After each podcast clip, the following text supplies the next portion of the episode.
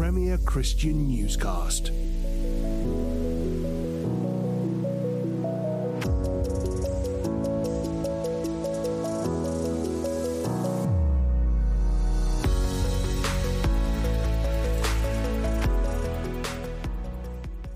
Abuse scandals, famous deaths, a lot of reports, and a lot of arguing about same sex relationships too. 2023 was a busy year for church news, and 2024 is already shaping up to be more of the same.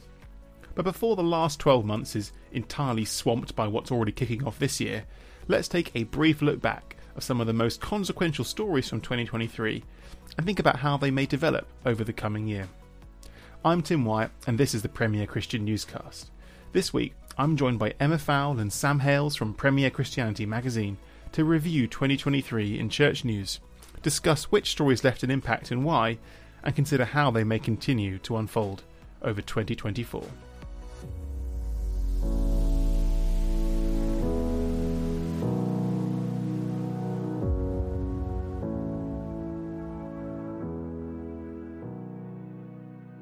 Well, thanks for joining us, Sam and Emma. Um, uh, I wanted to come to Sam first to say what stories kind of jumped out when you're looking back over the last 12 months. Which ones have stuck in your memory? Which ones seem particularly interesting or, or important to you?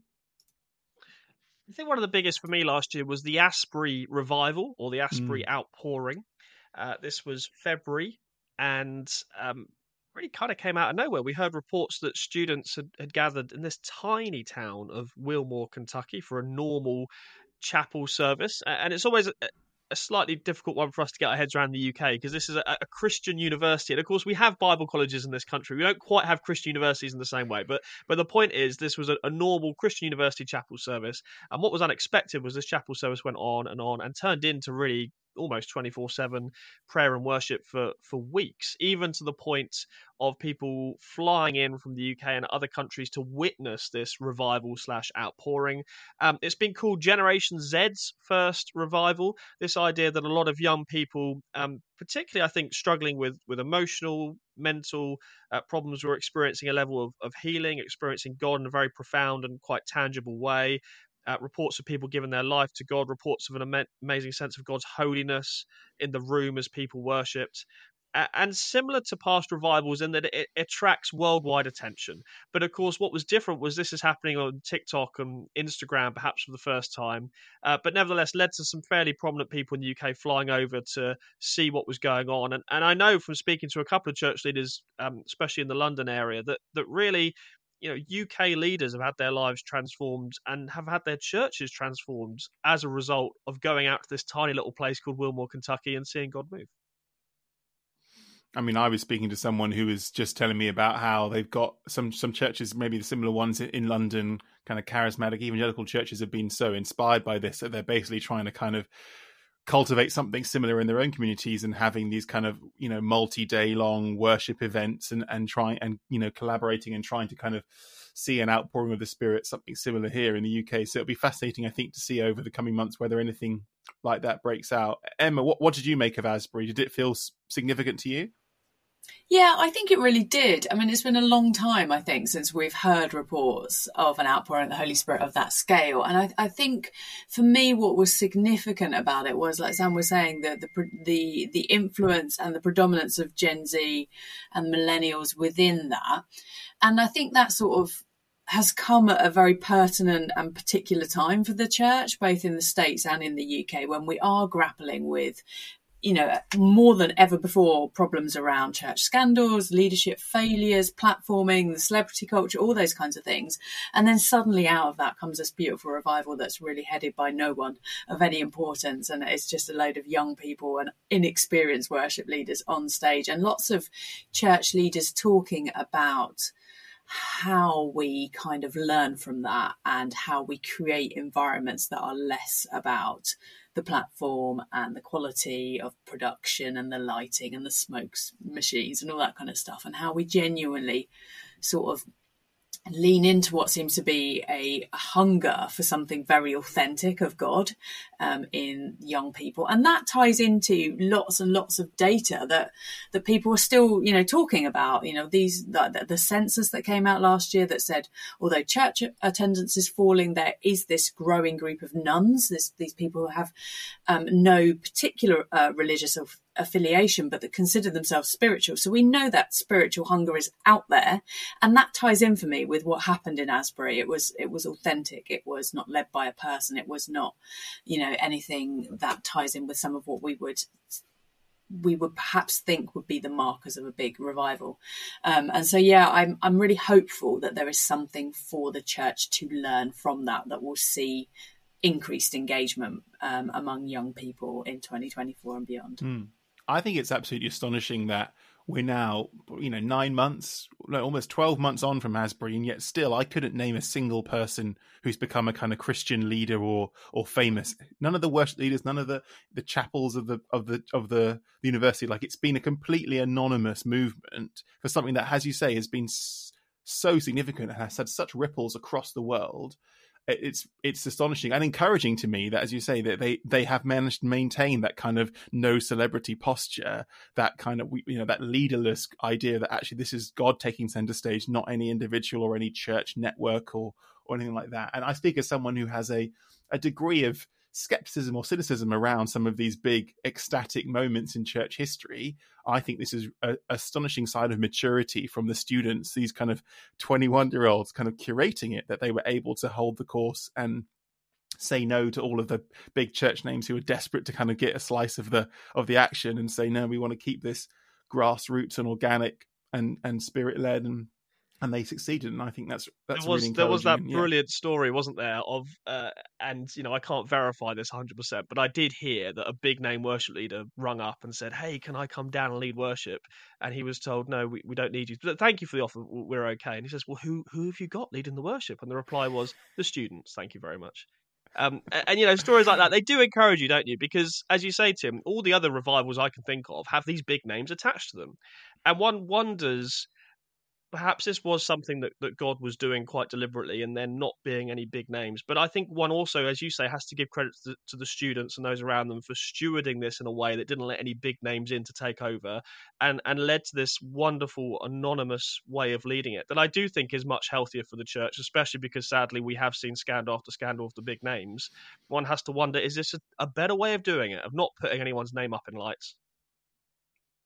Yeah, and interestingly, I, and in in the months after when we were sort of talking to church leaders and getting people to write for us and all those kinds of things, one of the things that um, Pete Hughes at KXC Church in London said to me that that really struck me was how impressed he was by the staff and the older generation at Asbury in basically sort of taking up the behind the scenes slack he said there was good stewarding there from from the from the chaplains, from the the staff, from the principal of the college, all the older generation. They were very very there and very very involved. But what they were involved in was not leading and not facilitating, sort of in that upfront way, which they completely entrusted to the young people. But what they were doing behind the scenes was supporting them and praying for them and stewarding them and guarding that space and protecting that space for them in order that they could do that. And yeah, like you were saying, Sam, I think that very much for me is a, a sort of a light bulb of like, oh, is this the way we could do church leadership better? Is this how we do it? Actually, the people that do have the skills and the experience and the life and the wisdom and the years of leadership can still be involved and very much do have a role, but it needs to be much more backseat. It needs to be much more about those famous faces on the stage and, and, much more about releasing the younger generation who aren't so well known to do that while supporting them with wisdom and you know with prayer and, and with mentoring and you know all that kind of stuff, which I think is really um, encouraging and exciting to think about how we do that better and it takes real humility. I mean, I spoke to an older guy who, who in the states um, who went to kind of join the Asbury revival, as it were. Uh, partly because actually 50 years earlier, when he was in the in the 70s, he had there was this kind of a similar uh, outpouring at Asbury as well, which he had taken part in. So he was kind of excited to see it.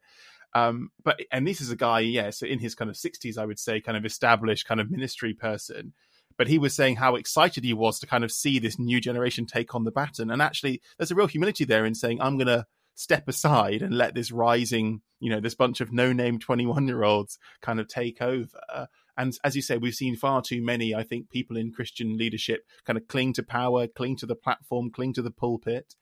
And actually, it's really encouraging to see, as you say, some of the older folk around Asbury be involved, not not step out, but but but hand over the their power, hand over their kind of gatekeeping to to younger people who, as you say, I think have got have captured something quite important about what the church needs for this season, which is, as we said, you know, anonymous, leaderless, humble. Um, yeah, really encouraging to see how that goes. Uh, Emma, what, what about you? Any stories that, that jump out from 2023 for you? Yeah, well, I mean, let's carry on with the, the good news vein for now. we'll probably get on to some of the harder stuff um, in a, in a little while. But yeah, for me, one one of the um, in April, I think it was, the government published its landmark report on engagement with faith communities called "Does the Government Do God?" or the Bloom Review, as it was called, which um, I was really encouraged by. There was a mixed response to it. This is a um, an independent review of the government's engagement with faith communities as a whole, so not just Christian faith communities, all faith communities in the UK. But it did say that faith was good and you know much against the backdrop again of the census and all that sort of doom and gloom of the church dying it was great to see a report that said the religious landscape of the UK is alive. Churches are doing things, faith communities are doing things. It is important, it is working. We are adding value to society and asking those hard questions of how does the government um, engage with them and, and do that well wasn't perfect. It took a long time to come. And as uh, Danny Webster from the Evangelical Alliance pointed out when he wrote about this for us earlier on in the year, the, the rubber will hit the road when we find out what the, the government is doing to in, in, improve religious literacy within the civil service and how they engage with faith and faith communities when it comes to legislation and law and all of those kinds of things. But I was encouraged. A nice report that said well done, church. You are alive. You are doing stuff. We recognise you're there. How can we do this better all together? Hmm. Sam, did you um, have any takeaways from from the Bloom review? Well, I think it's interesting that, that Colin Colin Bloom, the author, is someone who has a long track record actually of being a, a Christian in the in the political world, um, particularly within the Conservative Party. Um, strong Christian faith, and really good to see him being asked by the government to look at this important topic, as, as Emma says, the, the role of faith in our kind of public life and how the government can better support that. So, yeah, I do agree overall it's good news. I think the the key is what happens next. The, the key is sort of so what. Um, does this actually change anything in the long run? But certainly it's good news to see it recognise what of pretty much every Christian already knows, which is that the church does a huge amount of good locally in our communities, sort of day in, day out. And it's always nice to have that recognition. Uh, the things that interest me are about the the recommendations that that Colin Bloom made for how kind of government could improve its engagement with faith communities. And there's some of the things you, you expect you see in all these reports about more faith literacy training for civil servants, more RE in schools, um, but also this idea of kind of setting up a, a faith envoy and and, and, and expanding the remit of the existing kind of religious freedom envoy to uphold the rights of, of religious people in Britain as well as what they currently do is focus on overseas. Do you guys think that would be helpful to have kind of a, a, a kind of government figure, an envoy, a spokesperson who is not just looking at what's going on overseas, but saying well, actually what is the landscape around religious freedom and the ability of churches and others to kind of practice their faith here in the UK as well? I think it's quite interesting that that recommendation has come in the same year.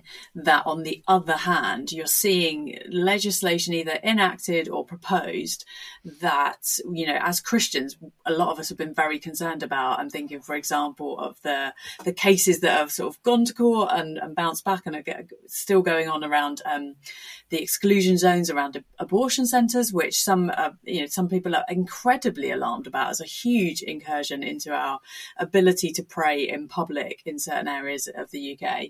Um, so, you know, and you've got the, the ongoing discussions around conversion therapy and how that affects people and transgenderism in schools and how how all of these things balance with our freedoms as Christians or people of faith, because this affects other faiths as well as just Christians.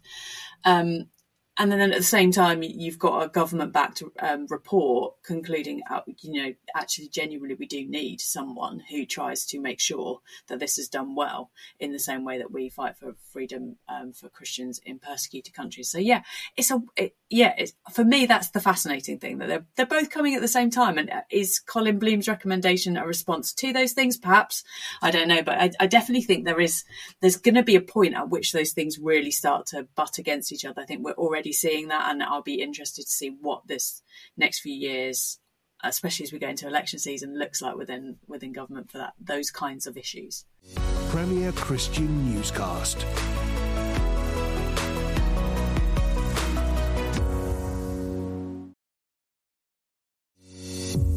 Christian Newscast.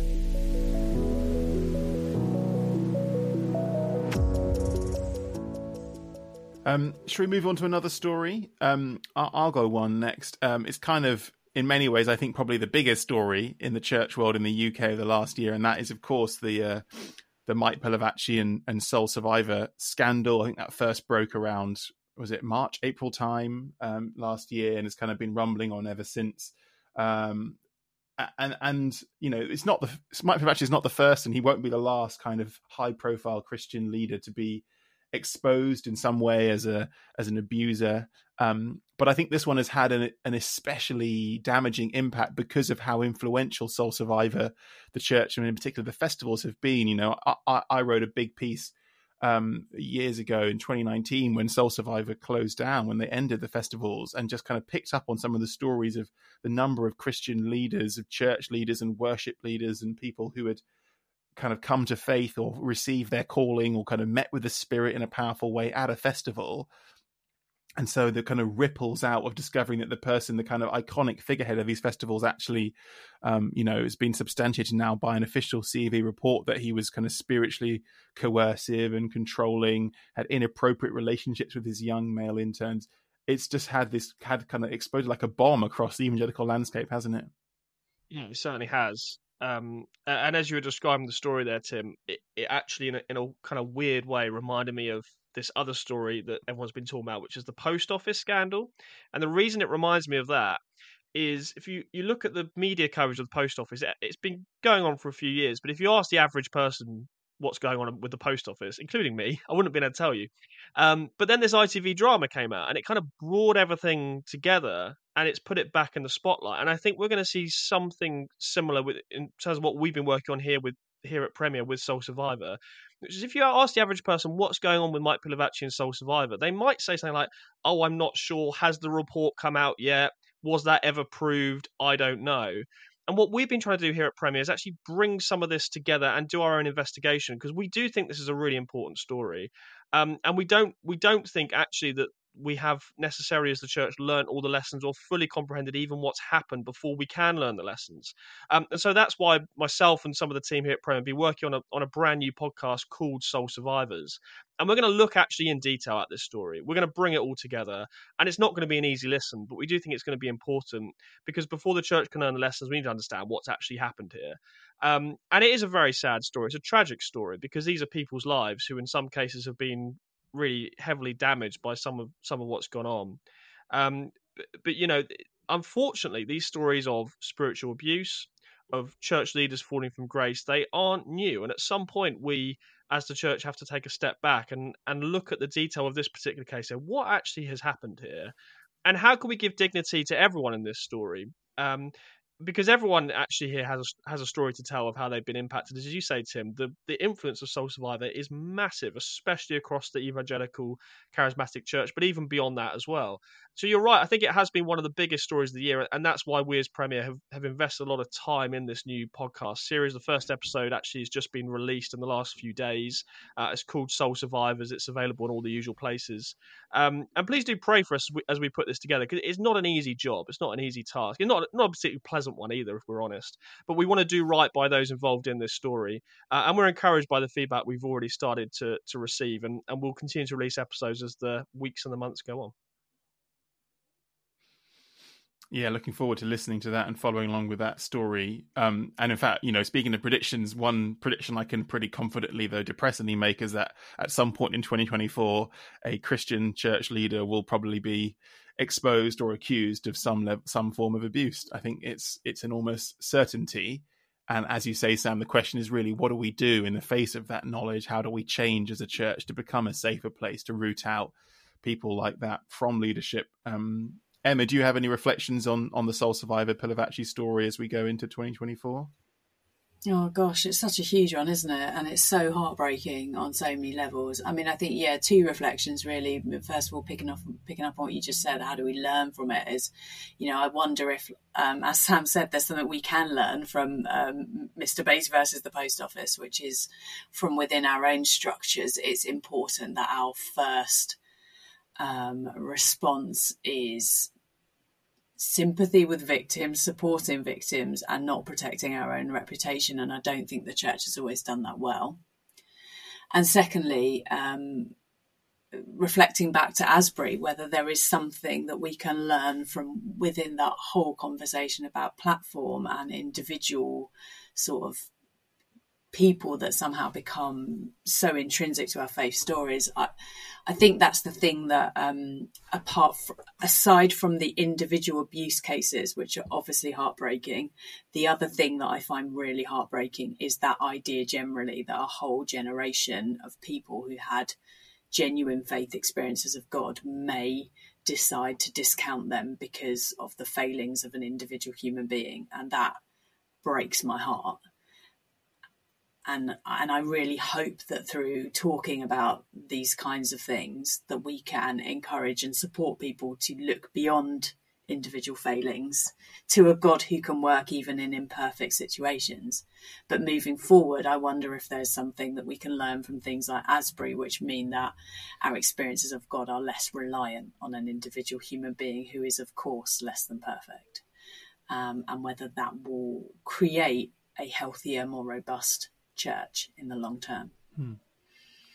One of the kind of sobering things about covering abuse stories in the church over the last kind of three, four, five years is that, um, you know, there was a time when these stories could get kind of weaponized by the different factions within church and you know you might there might have been a time when you know oh look a big charismatic leader has fallen and lots of christians from other tribes what might say well this is because charismatic christianity is incredibly destructive and, and abusive and harmful but I think because everyone is suffering, you know, because there is no particular denomination or network or movement that can say our hands are clean, we've never had an abuser in our ranks, there's actually a kind of depressing but encouraging kind of solidarity, I think. And, I, and I've seen some really interesting things of people working together around safeguarding across kind of denominational or, or kind of churchmanship lines. And so I'm hopeful that, yeah, people won't, as you say, chuck out everything that Soul Survivor did or everything that, you know, churches that want to act in the power of the Holy Spirit and have been doing since the kind of charismatic renewal movement kicked off in this country. You know, something that Pilavachi was actually very involved in in the 1980s.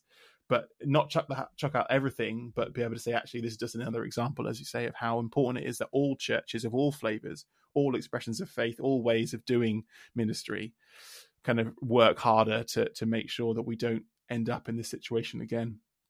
Um, shall we move on to a, another story? Sam, anything else stand out for you? Uh, yes, well, sadly, as you say, Tim, there were a lot of uh, abuse stories. I mean, there was um, Alan Scott. Um, there was a UCCF investigation, and that's on top of what we've just spoken about with um, with Soul Survivor. Um, uh, like, like Emma, I'm always keen to find some some positives. Um, but if I were to think of one figure um, who has perhaps most shaped the evangelical church in the last 10 or 20 years, it would be Tim Keller. Uh, and Tim Keller passed away last year. And he actually gave uh, one of his last interviews to us at, at, Premier Christianity, a really incredible interview, really only a few months before he passed away. And he, he spoke about how his cancer diagnosis had radically transformed his prayer life. Uh, he said the way you look at God, the way you look at everything changes when you realize that time is limited and you are mortal.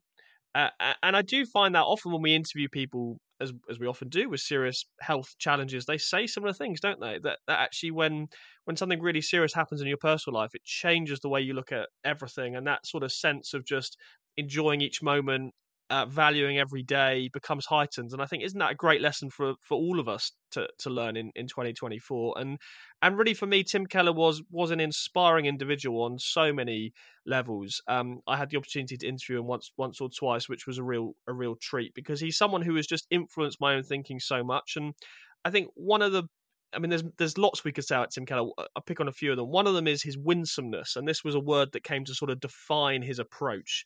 Um, this idea that actually we should be kind and gentle in the way that we communicate the gospel, that was actually quite radical in his evangelical culture, particularly in the US, especially in the kind of age of Trump, and where you had evangelicals dividing and being kind of at war with the culture, Tim Keller would say, well, no, we want to win people. We want to do that in a, in a winsome way. And interestingly, Tim Keller's winsomeness was attacked uh, because there are many evangelicals who felt that no, we shouldn't be winsome. We should we should be fighting the culture, and the culture is godless. And we and he just he just demonstrated the way I think of holding orthodox and traditional doctrines and beliefs, but doing so with great love and grace and gentleness. And, and for me, I found that quite inspiring.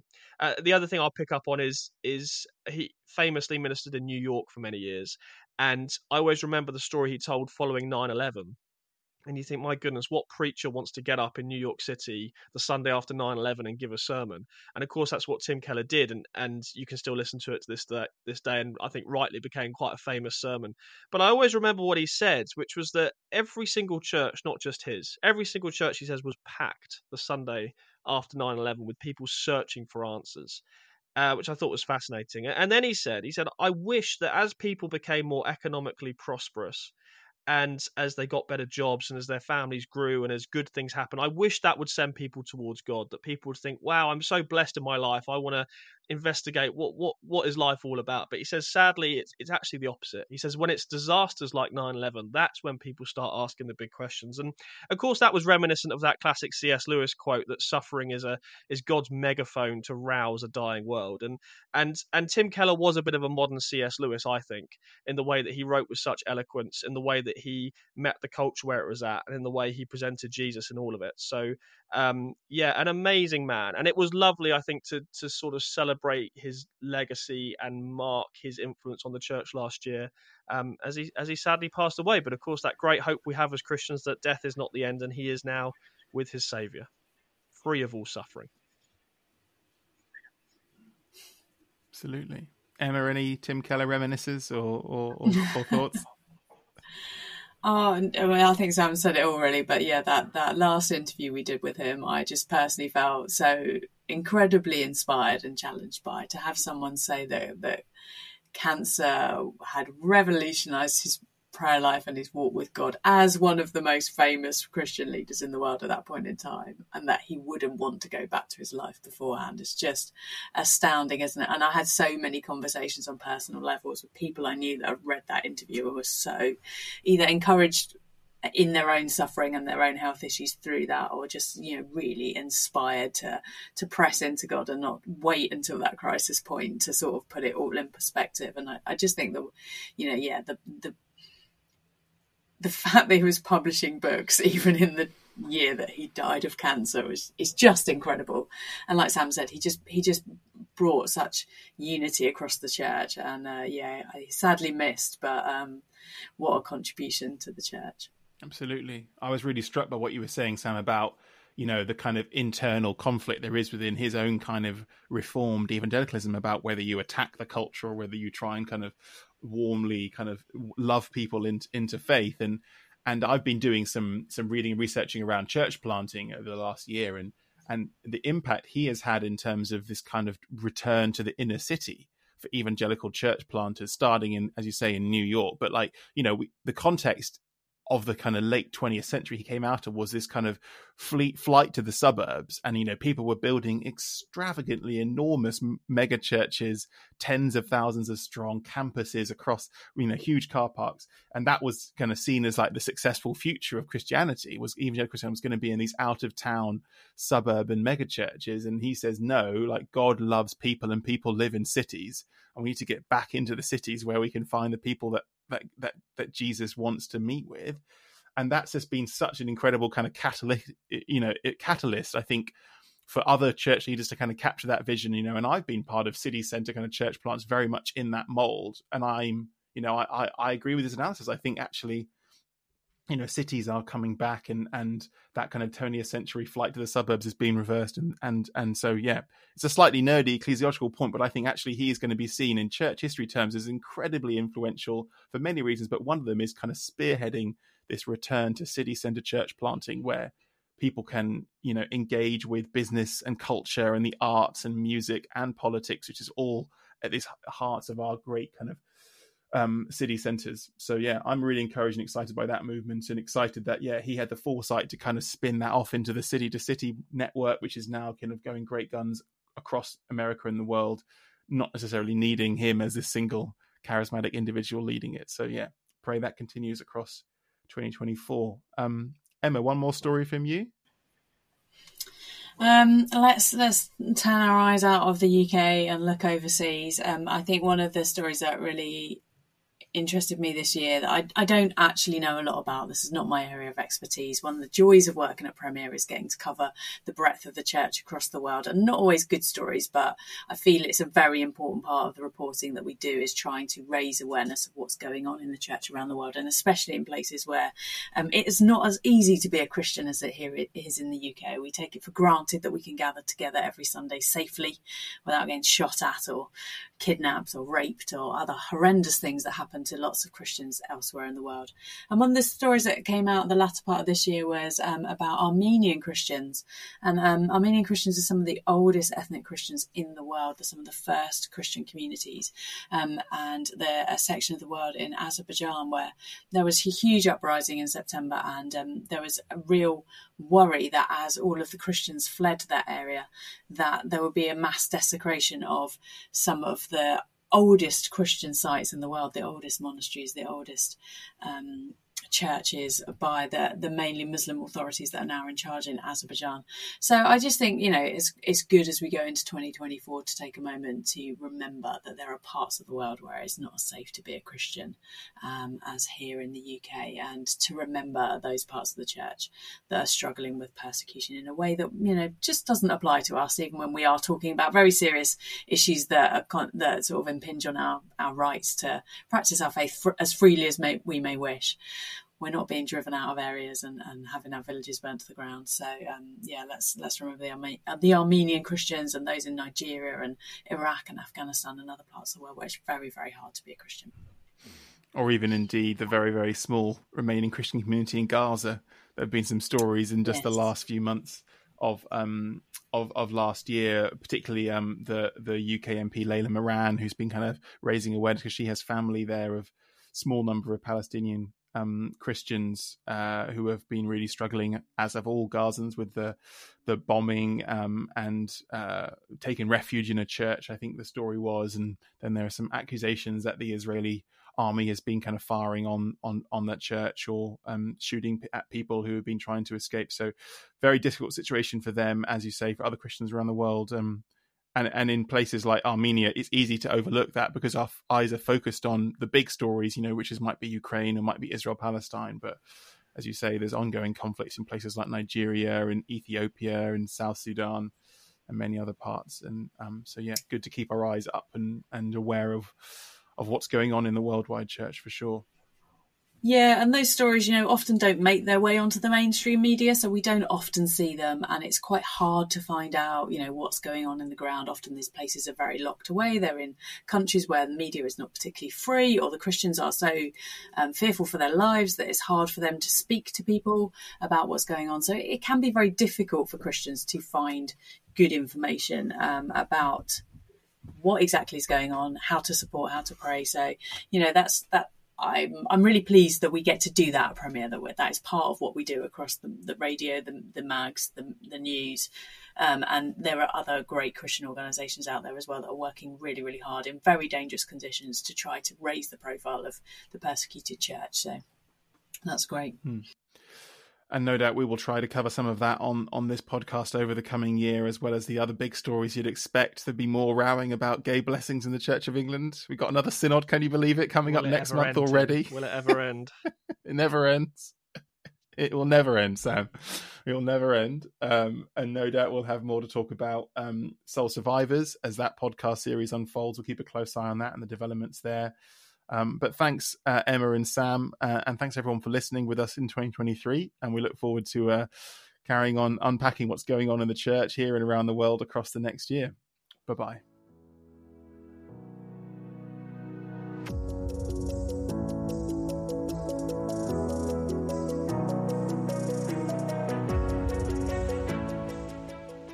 That's it for this week's Premier Christian Newscast. But before you go, please do leave us a review on your podcast app of choice. And why not tell a friend about the show too? And if you'd like even more church news analysis, you can also subscribe to my new free email newsletter, The Critical Friend. Each week, I send an email packed with links to interesting things happening in the church world and my commentary on them. Just visit tswyatt.substack.com to find out more and subscribe. Thanks for listening, and we'll see you next time. Premier Christian Newscast.